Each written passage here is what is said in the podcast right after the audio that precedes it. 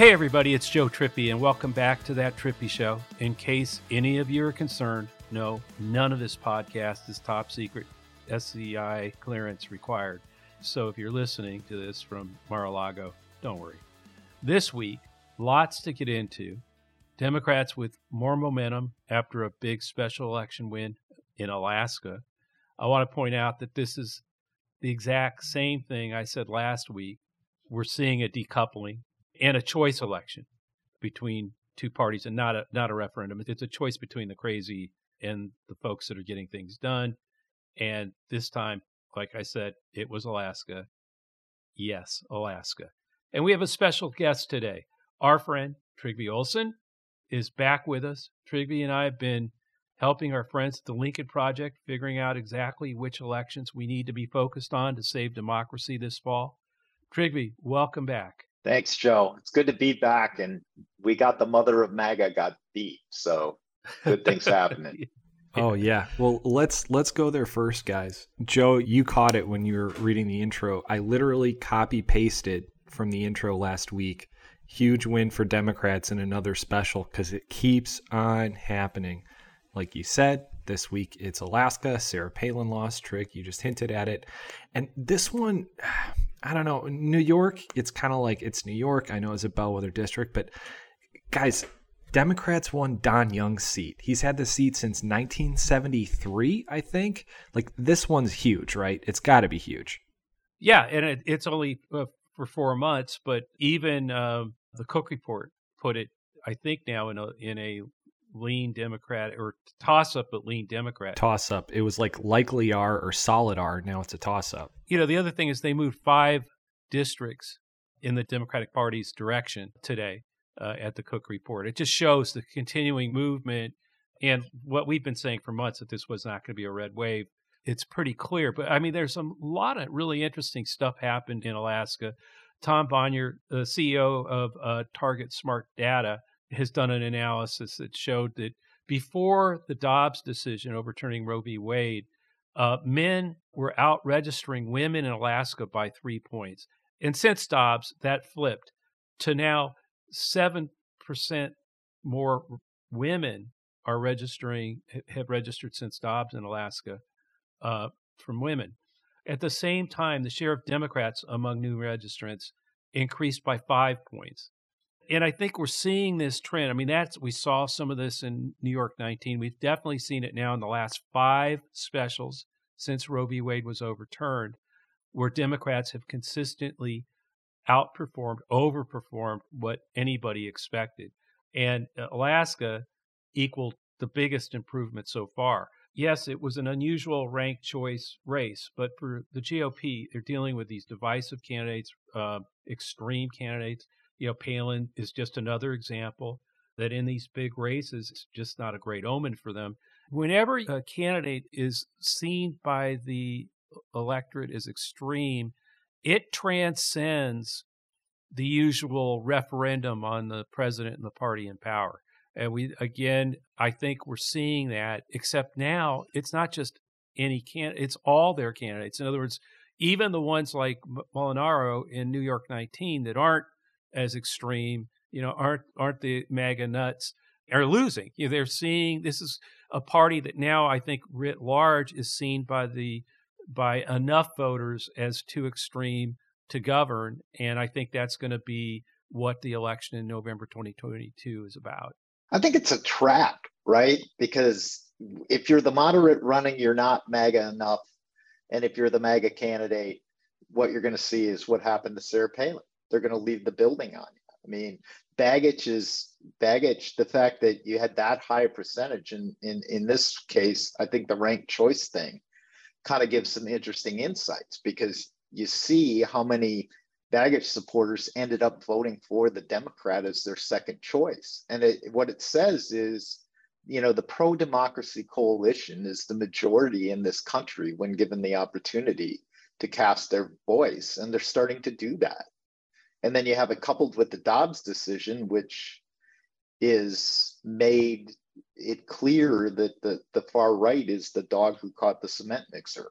I agree with you, by the way, that ranked choice voting really exposes sort of that Bannon line, you know, where there are, uh, you know, a significant number of, of Republicans who voted for Democrats. And then at the same time, a whole bunch of them just walked out. I mean, they, they didn't leave a, a, second or third choice. They, they, they voted for Begich and said, nah, no mas, I can't vote for the Democrat or Sarah Palin. Again, that the extreme thing. Yeah. I think you're right, Trig. We're seeing here, and we've seen it repeatedly now, Democratic enthusiasm and movement towards the pro democracy coalition is happening, you know, in significant numbers. And and the Republicans are having, you know, they're feuding, they're having problems, and there's a divide and a split, uh, and it's enough of one uh, that I think the Bannon line is growing a little bit here since Dobbs. And I think you're right too, because that exposed.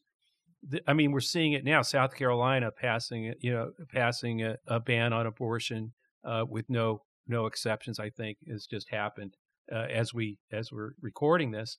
Those kind of extreme actions that have been taken now in legislature after legislature, uh, state after state, um, is just again with alongside January 6th developments, uh, you know, the, the, the FBI warrant search, all these things just, I think, are starting to pile up.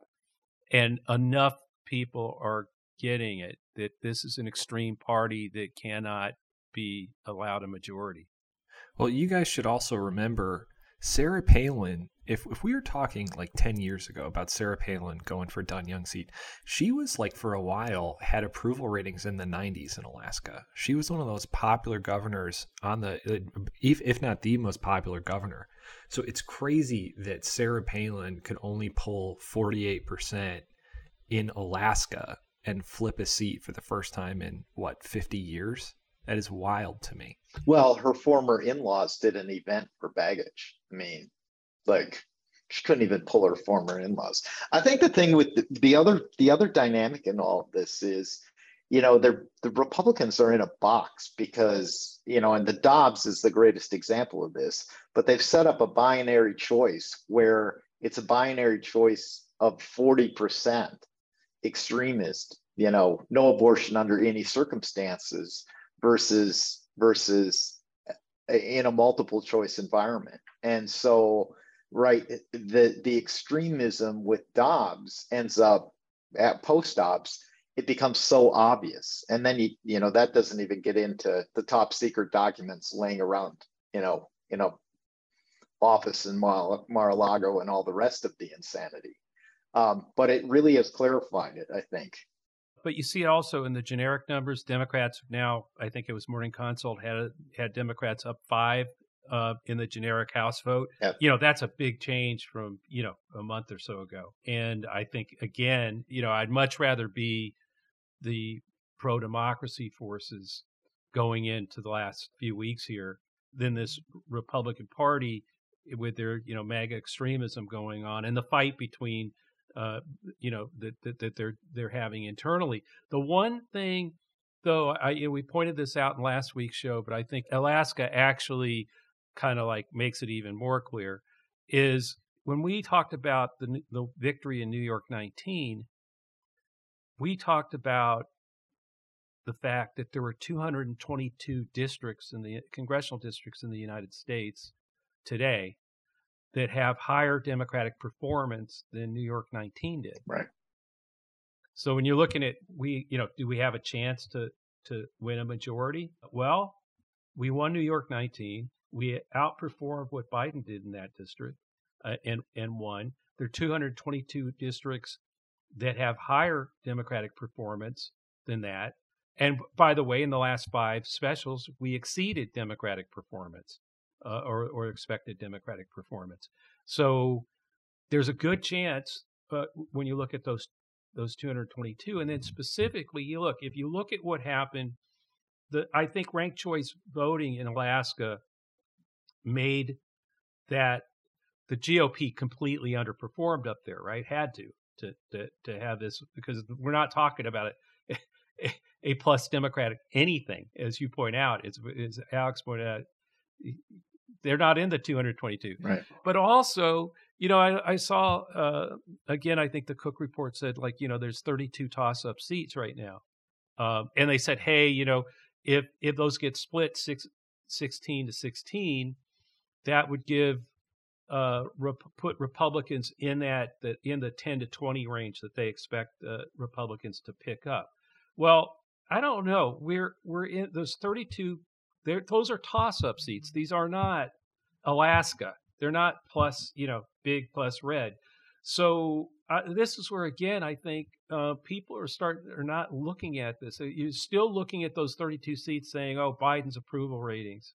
No, no. look at those 32 seats. Democrats are outperforming.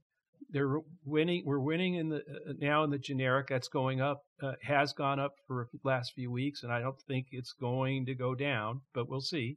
It's clear to me that that Alaska kind of proves the point that we have we, we are going to win in some places that no one expects us to win. And plus, I think in those 32 toss-ups, I think Democrats have a. It's not a 50-50 thing there. I think Democrats have a real advantage now uh, going. And, and, again, we saw the model. They're arguing uh, inflation and gas prices and and Biden's senile and um, and and Trump's being uh, persecuted and all that, you know, all their whining, and uh, it's Democrats are doing, you know, out there taking, and you'll, I think Biden with uh, his speech uh, that will happen after we record this today uh, is going to keep pushing the, you know, the MAGA extreme. Uh, that that's the choice people have, and I think given that choice, a lot of those third, and again, abortion, a lot of the different issues that are clearly energizing voters um, is is gives Democrats a big advantage in those toss-up seats. Well, you know, I mean, this is the thing, right? Like the conventional wisdom when you're when you're doing house races if you're sitting at one of the committees is okay the toss-ups are going to split 50-50 but that's conventional wisdom in the game that that we know. This but that isn't the game we're playing. It's not the game that the other side's been playing. And you know, if you're if you're sitting at the RNs, NRSC and you're losing Alaska, Alaska might be 300 on that list or 350 that house seat right? So the the idea that they're going to flip 50-50 probably isn't the reality. And and the other part of it is and you know we talk about this a lot you know, as the as the former Republican on this call, eh, you know, if I vote for the Democrat, that's two votes for the Democrat. It's the vote for the the Republican didn't get, and it's the vote for the Democrat. If I sit the race out because they say, you know what, I just can't do that, it's still a vote for the Democrat because it would have been 10 years ago a vote for the Republican. And so, so when you take an energized base of the Democrat Party and couple it with a Bannon line, where you've got people now not just saying, I'm going to sit it out, but I'm going to actively go and vote for the for the Democrat. That is a completely different dynamic than than what we had for rules five years ago. I mean, and that's what we saw in Alaska. I mean, that's what I mean. Exactly what you're talking about is what happened in Alaska. Some some of those voters up there, uh, obviously, you know, it, they've been young seat for like 50 years, right? So some of them voted for a Democrat for the first time in their lives, even if it yeah. was a second choice, right? right? And then and then a lot of them clearly walked out. You know, didn't didn't play uh, if that if, if the choice was a Democrat or, or, Sarah Palin. I think that that scenario is it may it won't be as pronounced necessarily, but if you have any of that happening in these toss-up races, um, where Republican, you know, the Republican is a is a a, a MAGA cult candidate, so some of the the establishment Republicans or whatever you want to call them these days, if they even exist, decide to skip that to skip that vote or vice versa. Uh, they're not MAGA enough uh, that that they don't that the MAGA crowd right. won't vote. So you, there are real things happening here. The other thing is, look, Democrats have gotten a lot of things done last couple months. I mean, a lot of things done that really help people. The insulin, uh, holding it at, at thirty-five dollars uh, on the whole fight to uh, like you know Republicans, you know, don't want to have Medicare uh, negotiate with pharma to set drug prices or whatever. You know, it's like, well, who would? You're somebody you got. You have to get insulin or a, a drug to take care of your cancer or some other condition, and uh, who the hell is going to negotiate for you? No one, not the mm, Republican right. Party, right? So it's like I just think they've been the party of no, the party of the extreme, and it's starting to really catch up. And I think I think the other thing on the individual voter level, and I'd love you guys what you think. You know, I voted. I'll, I'll admit this, and it might not be popular with your audience. I I voted straight Republican until '98. I remember the first time I I voted for a Democrat. I know, and you still say it. You still call it the Democrat right, Party. Too, I do. The first time I voted for a Democratic candidate, and um, I get that from your Twitter followers all the time. Democratic candidate, and there's a psychological thing in that, right? Like that slowly started a process where I became a ticket splitting voter, and eventually, you know, Trump came along, and I became homeless man in politi- politics. But the reality is, um, we shouldn't discount that reality that there is a whole bunch of Republican leaning independents who are now becoming truly independent. And that is a good thing for the Democratic candidates that are running. And you and and, and that's a totally different dynamic as well. Um, and it's a huge deal.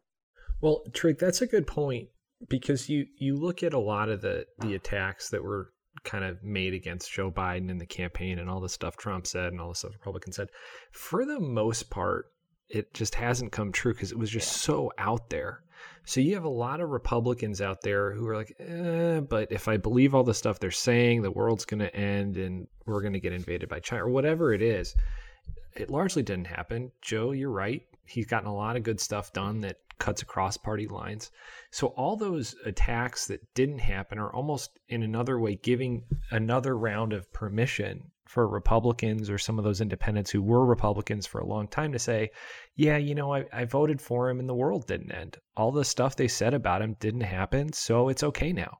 Yeah, not only that, like from from a as, as somebody who's still pretty conservative, for example, on foreign policy, for God's sakes, the man united NATO and and has led Sweden and Finland joining it. I mean, I couldn't be happier. Ronald Reagan couldn't do that for God's sakes. Joe Biden has done that. So like there's a lot of things that that all sides can hang their hats on with the exception of the extremist people who don't believe the election was legitimate. And that's crazy there has not been an election where Trump wasn't on the ballot, where you had, you know, it, when he's on the ballot, you know, you do get a whole bunch of people who don't vote, haven't voted, who come out. He's not on the ballot, and neither is Biden. Um, and so I, you know, I I think the the everybody keeps looking at you know like the approval numbers and how that usually ends up you know impacting the midterms, and it, and it almost always does, and, and you know I get that, but I do think it's becoming a that's right the choice between the extreme MAGA party and, and, when you look at the 139 that didn't certify the election, um, you don't want you know I think people are becoming clear about just how extreme this party is, and it's that's the choice now. It's not about um, uh, in a lot of ways. I you know will we see the kind of turnout that that gets generated when Trump's on the ballot? No. And they got that's what happened in 2018 and it really it that's where Democratic there was a lot of energy on the Democratic side and and we won. Um, and they've got far crazier, far far crazier candidates running uh, in 2022 than they did in 2018. Um, and I and I think I think it's clear too that Trump as as strong as he still has a hold on the party, uh, he's diminished uh, with a lot. Of, you know, with the, the the Bannon line is is getting bigger. I mean, the the number of people, as we saw in Alaska, who who just now it's a bridge too far. Uh, and so, Trig, the one thing I really wanted to ask you as a Republican, former Republican, former Republican, I'm sorry, don't get me killed by your Twitter followers, okay. Joe. Okay, Don't no Tracy. And you got a lot. You got a lot of them. There's like two million of them. I no, not two million.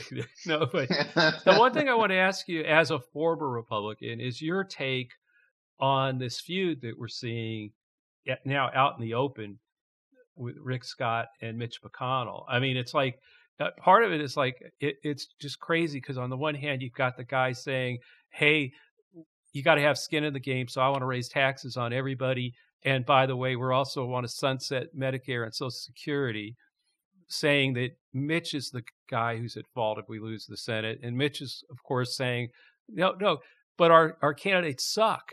Is the reason why we're we're, we're going to lose. and so, like, how eh, eh, eh, which just I think does sort of exacerbate this div- divide that we're talking about. So I wanted to get your take on it. Well, they made a decision. As you know, I have some ties to Mitch's world, and at one point did some stuff in that world. Um, they made a decision that they were going to try and have a permanent governing coalition without the insanity of Trump. And what they're learning very quickly is the insanity eats the coalition and and so you know they made it they it might be a nice soundbite but it's a terrible strategy and you know mcconnell's political world i think believed that that they could manage it and what's ended up happening is it's it's eating them up i mean you've got what are they going to do they need seats you know if mcconnell's going to be majority leader they have a bunch of money in SLF. If they spend it to elect Blake Masters, Blake Masters has already said he's not voting for Mitch McConnell for majority leader. JD Vance is making similar. They took their 30 pieces of silver and now they, the deal with the devil is coming due. So, you know, the idea that Rick Scott is doing that to McConnell, that's not surprising because Rick Scott looks in the mirror and doesn't see a guy who took the fifth 75 times when he was ripping off old people. He sees a president looking back at him. Um, and so he's just doubling down on on this stuff. And and McConnell, no one should feel sorry for him. They made the deal with the devil. They're they're paying the price. Um, and quite frankly, he made a deal with the devil with the Supreme Court with with going both ways on the Supreme Court stuff. And you know that's killing their them too. So I, there's not a lot of sympathy on on my side for that. When Rick Scott says when you complain and lament that we have bad candidates, when he says that, you know, it's I can't believe I'm going to admit this, but I, you know, I agree with Mitch McConnell. I mean, if you think about it, you know, I mean, he's just he's just for once in his life saying the truth yeah. uh, out loud, you know, which I guess they can't stand. Yeah, that's like, you know, no, you got to lie. You got to lie. Right. You got to tell us they're all great. Uh, and, uh, and so, uh, you know, it, it does give you like when you've got the, you, you know, the leader telling you that our candidates out there just suck. Um, and by the way, if even if whether they do or don't, they're going to raise your taxes and and try to end Social Security and Medicare. I mean, what are these? What do they have to offer uh, that's going to make you, you know the give? Uh, uh, that's the most fascinating thing to me is the how they've they've literally have no agenda except for this kind of inter party squabbling over why we're going to lose. Yeah, I, think it probably confounds him on some level, but he's you know he made they made the deal to try and go that route. They it isn't like they didn't try in some places. I mean, they were backing quietly Dolan and, and with his team in in Ohio. They they've just gotten beat because they they didn't realize that that the insanity was the coalition.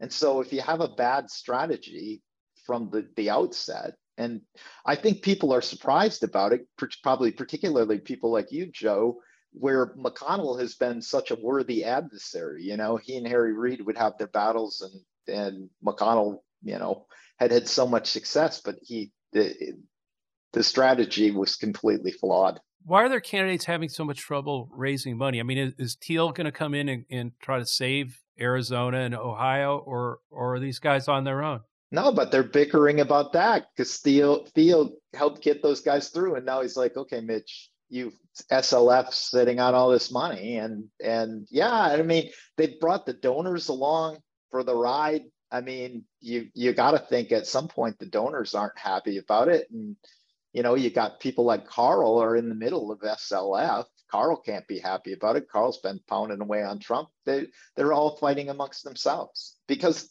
strategically they had an opportunity to do the right thing on after January 6th, and they thought we're going to have a the coalition without the insanity. Thiel's saying like, "Hey, okay, I got you guys started. Now I'm I'm not going to spend any more. Mitch, it's it's your turn." Uh, and and the two guy, at least two of them, are guys that are making noises about not supporting Mitch McConnell for majority leader if they take the if they take the Senate. So as you pointed out earlier in the show, Mitch is now like, well, is he really going to throw a ton of money at these two guys? I mean, how's this going to play out in your mind? And I, I sorry if I interrupted your thought too. No, no, I I don't know.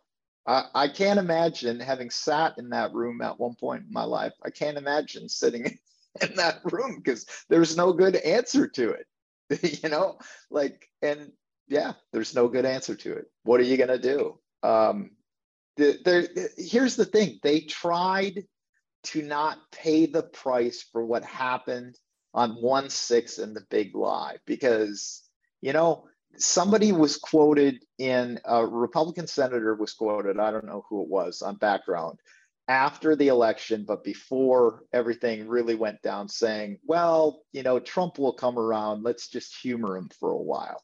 They thought that they could have what happened in the United States on 1 6 and not pay a political price for it. And the truth of the matter is, I think the laws of political physics are such they're now paying the price for it because they had an opportunity, you know, to to to and and I think they just thought to themselves, well, if we do that, you know, Trump probably leaves the building and we won't win elections for a while. What they're finding out is now it's way worse. It's it's like having a mole on your arm and being like, I better not go to the doctor because it might be cancerous. I think I'll just ignore it. You know, that's what they did. And now they're paying the price for it all over the place. Trig, I mean, you and I, we and Alex, we talked, ah, gosh, maybe a year ago, uh, about democracy versus autocracy. That that was the, you know, that that's the real threat to the nation. And you know, we actually, and we talked about like, will anybody understand what a talk, what we mean? Um, how's what is a better way of, uh, uh, uh, to make, you know, to make that the battleground that we fight on? Um, and so, you know, tonight, uh, again, this, after we record this, I think, you know, we're seeing Biden who's going to give a speech and talk about the threat to democracy. And I think that's, again, going to put that, that this is not right versus left. It's not really Democrats versus Republicans. It's a pro democracy coalition against a, a party that is out to thwart our democracy right now. And it's clear he's been, you know, making this case, but I think uh, tonight it could put that battleground choice that you and I talked about with Alex, like like like I said over a year ago, could have put it front and center. What do you think about where that is right now? I think I said to you when when we were all talking about it back then, you know, um, when I was working overseas with IRI and I would bring Belarusians or Ukrainians or Russians, people to the U.S. IRI is the International Republican Institute, by the way, folks. Just right, and as you know, working with NDI, IRI and NDI work together around the world in a bipartisan way. But when I would have these guys come back, there were two members of Congress I could always count on meeting with the with the DS with with the people who are fighting for democracy in those places. John McCain and Joe Biden were the ones you know, when all of us would bring people back. Right. And um, so I, as I said, you know, when I decided to get involved with the Lincoln Project and and was like, all right, it was part of it was a faith in knowing that Joe Biden understood what democracy and that bigger fight was all about. I think we're just seeing that. I mean, it's it's it's he's he he gets it and they're really starting to find their voice and and to some degree when we talked back then i talked about the seven rules for for dealing with autocrats joe biden is using them you know no he's calling them out yeah you know, totally really speaking is. truth to power yeah. he's using zero sum judo um, he's forcing them out of the present moment and and saying whatever they have to say to survive and pulling them into the past and the future. You know, his comment about you can't be pro law enforcement and pro insurrection. Where are they going to go with that? They, there's no place for them to go. Even they can't even use whataboutism on it. And so I think it's great that he's he's speaking out. He in a in a strange way, I think Joe Biden, where Joe Biden has found his voice to me at its peak is is in this big question, whether it's Ukraine or at home, when he's posing democracy versus autocracy, because it's it's who he is at his core. It's it it's just who he is. Right. While the Republican, the, the you know, it, celebrate Orban uh, in Hungary. I mean, it's just amazing. Right. Just where these people want to take the country. I mean, he, as as Biden said, the MAGA Republicans don't just threaten our personal rights and our economic security; they're a threat to our very democracy. Uh, they refuse to accept the will of the people. They embrace embrace political violence. They don't believe in democracy. It's a powerful statement. They believe I, in fear, Joe. It's all about making people afraid. Right. And and Joe Biden right. is talking about us having faith in each other. And, and, a common purpose. And I think that and, and that's getting things done for people, which they which he's been doing a pretty damn good job of no matter what the however it gets covered. Yeah. But you know, again, gas prices have been going down, folks. And I say I've been saying this. People are probably tired of me hearing it, but you know, if they keep doing the crazy, we keep doing the work, we win. Uh, look, they are they keep doing the crazy, and I think more and more Americans are waking up to just how extreme and how big the threat really is. And I think the evidence that piles up on January 6th and and the, the FBI search warrant all these things, and again, the Dobbs decision are just starting to pile up and wake people up to the threat. And I think the president going, you know, front and center, calling it out, calling it what it is, and and, and calling on the American people to come together, not as Republicans or Democrats, but but for democracy and against those who want to thwart it. When there's so much evidence of a, of a, of a party that has left, you know, essentially, you know, when it doesn't win an election, then the election was stolen and the big lie takes over. And hell, you know, if Trump is threatened with an indictment, well, all hell's going to break loose. I mean, it's all that that violence, that fear, fear of what's coming if you do what is right under the rule of law. We're coming. It's just a, it, you know, I think the president putting that decision in front of the American people going in November will make it even tougher on these Republicans who want to move away from some of these extremist views. I mean, that's the, the real thing here. It's the real fascinating thing for me going into these last uh, weeks. The Republican Party really has two choices. It can super double down and try to inflame the Trump base to, to, to the MAGA base to turn out. Or it can try to moderate and move to the center. You know, traditionally, you win your crazy primary and then you move to the center. There are no signs that they're taking that path.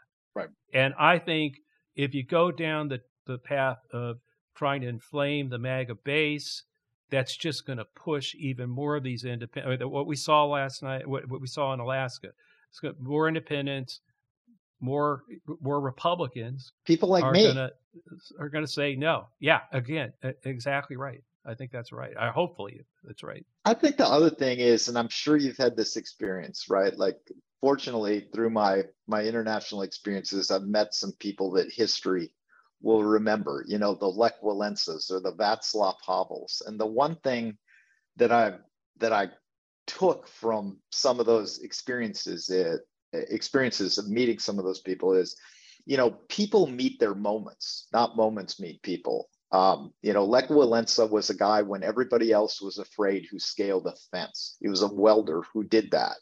And he ignited and inspired. And he wasn't a great president of Poland, but he, you know, achieved the ultimately started a path that led to the disillusionment of the Soviet Union. Um, Joe Biden is is somebody who's meeting his moment by speaking truths and not being afraid. Liz Cheney is an example of that. Elaine Luria. You know, we're seeing all kinds of people who are meeting their moments. Um, and and Biden is really meeting his moment. And and interestingly, you know, I say this a lot. Yeah, the policy stuff is important in the game we know in the elections. And you're right. They have gotten a lot of things done that are helping people and that there, there's positive in the ballot box from that. But where Biden's really succeeding is he's meeting the moment on the big issue. Right which is what we face and what are we a nation that's afraid of each other or, or, or are we what the founders envisioned and what really made America great, which is faith in each other. And I, you know, if you know, I was in France, I went to Normandy. Those boys that were coming off those boats, they weren't asking each other who they voted for in the last election. They were they were having faith in each other that they were going to take those beaches. And man, when you see them, it's incredible that they did that. And and that's that's that's people meeting the moment and Biden's meeting the moment. Yeah, you know, I I think that tees up something that our good friend in the Lincoln Project, uh, Stuart Stevens, uh, paraphrased it, but it was a tweet he had that I think really uh, talks about this moment and Biden, you know, in the speech. You know, there are two approaches to campaign messaging. Polls remind you of your deeply held beliefs, facetiously, of course, or fight for what you believe in. Because Stuart Stevens said, put democracy on the ballot, go out and take it you are right and they are wrong, win. And I think that's what I'm hoping we hear from the president. Guys, I think that's as good a place to end as any. We're just about out of time. Hey Trig, thanks for for being with us today, and thanks everyone for listening to that Trippi Show. We'll be back next week. Please subscribe to that Trippi Show and leave a review on Apple or wherever you listen. You can always send us a question to that Trippi Show at gmail.com or leave us a question, the review on iTunes. These last two or three episodes have been among the most uh, downloaded and listened to uh, that we've had. Keep spreading the word. Get your friends to, to listen, send them the link. Really appreciate everything you've done to hear us out and to make a difference. Also, join the union.us. If you haven't gone there, please do and sign up. Thanks a lot. Thanks, Trig. Yep, my pleasure, Joe. We'll see you all next time.